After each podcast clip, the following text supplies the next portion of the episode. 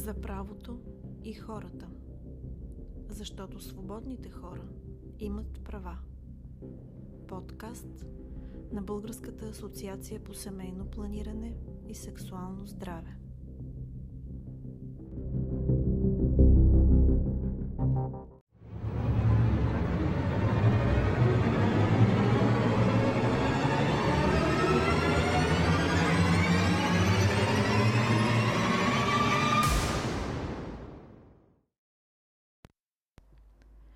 Епизод 3 Къде пише какви са правата ни?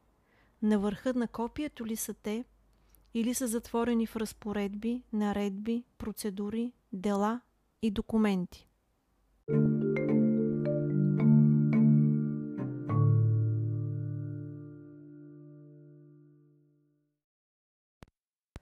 Съвременното публично говорене допуска широка риторика, що се отнася до защитата на човешките права. Обикновенно свързваме процедурата по тяхната защита с отмъстително отношение към институциите, които затварят правото ни да реализираме своята свобода с безкрайно количество от условности, процедури, регламенти, директиви, наредби, сложни дела и неразбираеми документи. Основният документ, гарантиращ правата и свободите на гражданите в Европа, е Европейската конвенция за правата на човека. Конвенцията е прията през 1950 година в Рим и влиза в сила през 1953 година. Основно задължение за страните ратифицирали документа е да осигуряват на всяко лице под тяхна юрисдикция правата и свободите, определени в част първо от документа. Всяко лице, съгласно определението на конвенцията, е широко понятие, което обхваща както гражданите на съответната държава, така и чуждестранни лица, прибиваващи в нея. Тоест, правата по конвенцията не се отнасят само за гражданите на съответната държава, а и на лица, които нямат статут на придобито гражданство. Всяко лице обхваща и юридическите лица, като например търговски дружества, неправителствени организации и сдружения. Държавите членки следва да изпълняват това свое задължение на цялата територия, намираща се под тяхна юрисдикция, в рамките на територията на държавата. Основните права и свободи, определени по конвенцията, са класифицирани в две основни групи – неквалифицирани права и квалифицирани права. Неквалифицирани са правата, които не са относими към правата на други лица или към определен обществен интерес. Те могат да бъдат обект на специфични изключения и ограничения или могат да бъдат класифицирани като абсолютни права и да не подлежат на ограничаване. Квалифицираните права са права, които могат да бъдат ограничавани с цел да се защити интереса на други лица, на група лица или които имат отношение към по-широк обществен интерес. Това означава, че квалифицираните права по правило могат да бъдат ограничавани с оглед защитата на общественият интерес.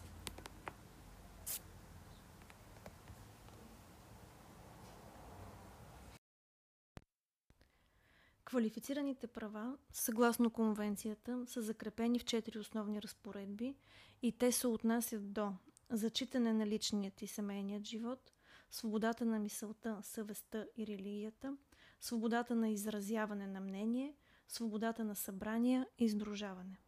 Всяка една от тези четири разпоредби съдържа специфична структура, която включва следните два параграфа.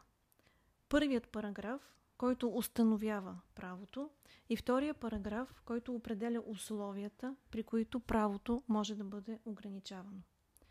Вторите параграфи на тези разпоредби се различават в своите детайли, но имат три общи изисквания, които трябва да осигурят основният принцип намесата в правото да бъде оправдана и да бъде пропорционална. Намесата в правото на първо място трябва да бъде извършена в съответствие с закона. Законът включва както първичното, така и вторичното законодателство, националното законодателство или правото на Европейския съюз за държавите, които прилагат тези системи. Законът, съгласно който ще бъде осъществена намесата в правото, трябва да бъде установен в националната система. Също така той трябва да бъде публично достъпен, трябва да бъде предвидим, т.е. достатъчно точен и ясен, за да даде възможност на всяко засегнато лице, ако е необходимо да коригира своето поведение и ако е необходимо да потърси защита на своите права. Всяка намеса трябва да преследва легитимна цел и да бъде необходима в едно демократично общество. Обобщено това означава, че при всяка намеса в правата, държавата следва да удостовери, че намесата и ограничаването се извършва в съответствие с закона, преследва легитимна цел и е необходима в едно демократично общество, за да изпълни своите функции и да защити правата на други групи, граждани или отделни лица, и съответно намесата не е прекомерна, не е произволна, несправедлива или непропорционална.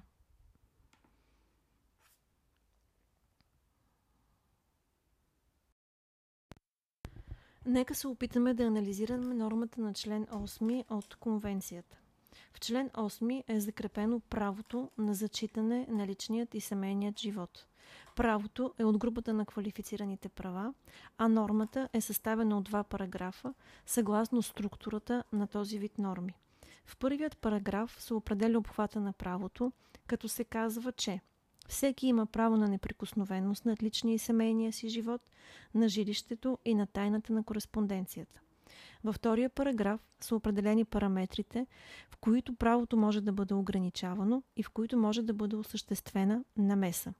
Намесата на държавните власти в упражняването на това право е недопустима, освен в случаите предвидени в закона и необходими в едно демократично общество в интерес на националната, обществената сигурност или на економическото благосъстояние на страната, за предотвратяване на безредици или престъпления, за защита на здравето и морала или на правата и свободите на другите лица.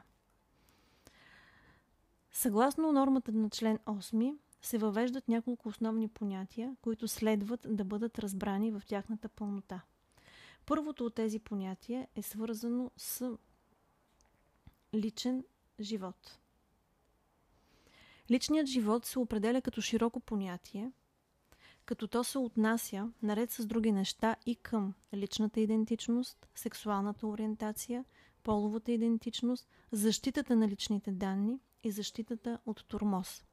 Подобно е отношението и към другото понятие в тази норма – семейен живот. То се определя като широко понятие и далеч надхвърля определенията на традиционната семейна двойка – тук се обхващат всички форми на дългосрочно съжителство между лицата, включително и такива установени като близки родствени отношения, като например баби и дядовци, внуци, братя и сестри. Въпросът е, съществува ли доказателство за близки, лични и дългосрочни връзки между лицата, които са обхванати под определението семейен живот. Понятието зачитане включва както негативни, така и позитивни задължения. Негативно е задължението да няма произволна намеса в правото, а позитивно е задължението което изисква включване и предприемане на мерки, предназначени да осигурят зачитането на личният живот и на семейният живот, не само в отношенията между държавата и отделния човек, но също и в отношенията между отделните правни субекти, в случая да речем физически лица.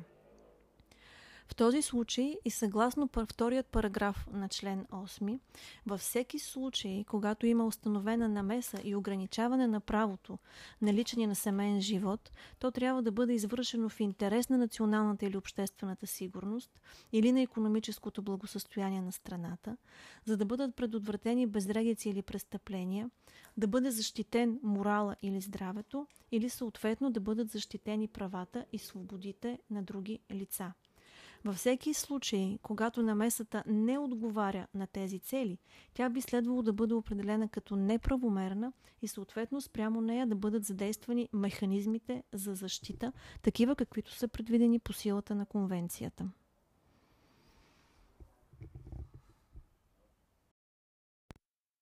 Известно отклонение от структурата на нормите, определящи квалифицираните права, показва член 9 от Конвенцията, който определя свободата на мисълта, съвестта и религията. Нормата отново се състои от два параграфа, като първият определя обхвата на правата, но специфичното тук е, че в параграф 1 на член 9 са обхванати както квалифицирано, така и неквалифицирано право. Съдържанието на параграф 1 гласи Всеки има право на свобода на мисълта, съвестта и религията. Това право включва свободата на всеки да променя своята религия или убеждения и свободата да изповядва своята религия или убеждения индивидуално или колективно, публично или в частен кръг, чрез богослужение, преподаване, практикуване и спазване на ритуали.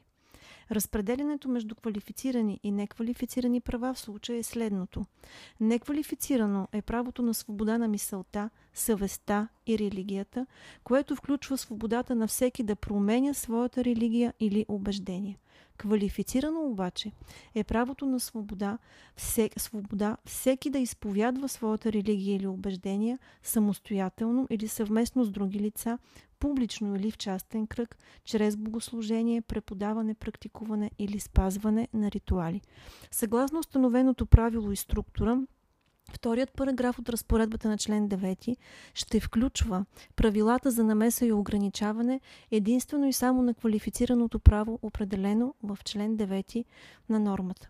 Това означава, че допустимата намеса ще обхваща само случаите, когато имаме изповядване на религия или убеждения индивидуално или колективно, в частен или публичен кръг, чрез богослужение, преподаване, практикуване или спазване на ритуали.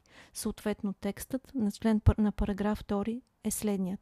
Свободата да се изповядва религия или убеждения подлежи само на такива ограничения, които са предвидени от закона и са необходими в едно демократично общество в интерес на обществената сигурност, за защита на обществения ред, здраве, морал или за защита на правата и свободите на други лица.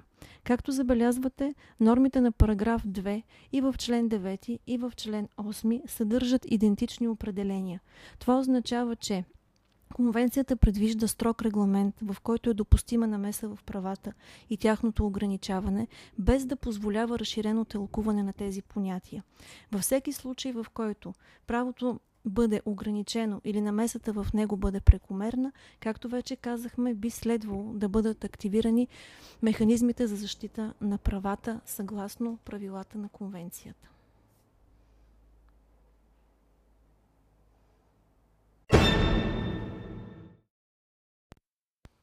Любопитен от гледна точка на структурата на документа е и член 12, който остава извън обсега на квалифицираните права. Член 12 определя правото на стъпване в брак и гласи Мъжете и жените, достигнали брачна възраст, имат право да встъпят в брак и да създават семейство в съответствие с националните закони, регулиращи упражняването на това право. Имайки опита от тълкуването на различни правни понятия, вече би трябвало сами да установим важните определения в тази норма. Тук следва да обърнем внимание на съответствие с националните закони, регулиращи упражняването на това право. Както ще стане ясно в следващия епизоди на нашия подкаст, едно от важните неща, към което трябва винаги да обръщаме внимание, когато говорим за човешки права, освен международните актове и актовете на вътрешното общностно законодателство на Европейския съюз, трябва да държим сметка и за така наречените традиционни конституционни ценности на държавите членки. За това, разбира се, ще поговорим по-късно и по-задълбочено. А сега трябва тук само да обърнем внимание, вече с опита, който имаме в тълкуването и анализа на правните норми, какви ограничения биха могли да настъпят вследствие на прилагането на тази норма и до каква степен биха били те оправдани от гледна точка на това, което научихме за квалифицираните права. Обръщам внимание върху структурата на правните норми, защото считам, че само с това знание отново ще бъдем в силата си да върнем правото върху върха на нашето копие и да се спасим от лабиринта на неустановените документални грешки. В противен случай, всяка нормативна разпоредба би ни изглеждала като необятен лабиринт, който ще ни удалечава от нашите цели и ще прави невъзможно постигането на онази справедливост, която целим чрез защита на своите права. Защото какво означава да имаме права? Да се борим срещу невежеството и да защитаваме свободата си. Какво означава да имам права? Да се тревожи за истината. Да се плаши от невежеството. Да брани свободата.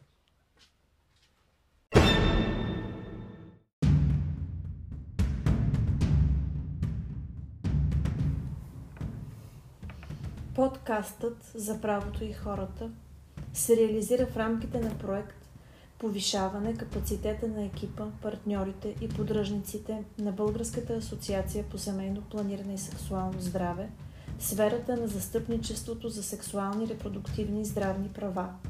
Финансиран по фонд Активни граждани България по финансовият механизъм на Европейското економическо пространство. Цялата отговорност за съдържанието на документа се носи от Българската асоциация по семейно планиране и сексуално здраве и при никакви обстоятелства не може да се приема, че този материал отразява официалното становище на финансовият механизъм на Европейското економическо пространство и оператора на фонд Активни граждани България.